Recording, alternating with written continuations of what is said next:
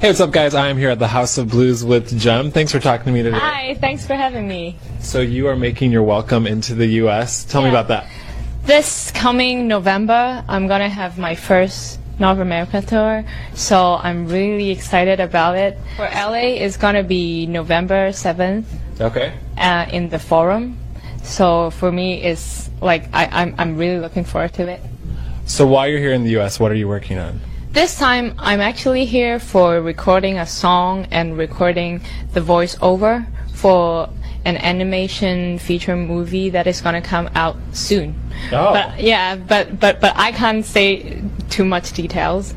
Yeah, but I'm really excited because this song that I'm working on this time is actually with two very like great artists is that I appreciate them Oh, a lot. exciting. Yeah. Do you like doing voiceover work? Is it is it kind of scary? It's kind of scary for me because this is the first time for me to do voiceover in English. Oh yeah. Yeah, so so um, I still remember that whole day when they actually asked me, "Oh, do you do you want to take a break?" I said, "No." Do you want to take a break? No. And then after the whole day of recording, they said, "You Chinese people never stop." and I said, "No." I, I, I was too nervous to. I, I was actually nervous about taking a break because if if I'm actually like out of the vibe, Oh yeah. I was so scared of not getting back in. That's because in America we're like we work for two hours. We need to go home. yeah, yeah. I, I, I hope one day I would be like so comfortable with doing different stuffs, and then I can take a break in the middle because I do need some time for food. What Yeah. would you say is the best and worst part about life on the road? I think getting to see a lot of different places and take pictures because I'm really into taking photos. Okay. Yeah, and I post a lot of like my um, my my pictures, and sometimes fans would say that I'm a very good photographer. You are. And what are your tips to take the best selfie?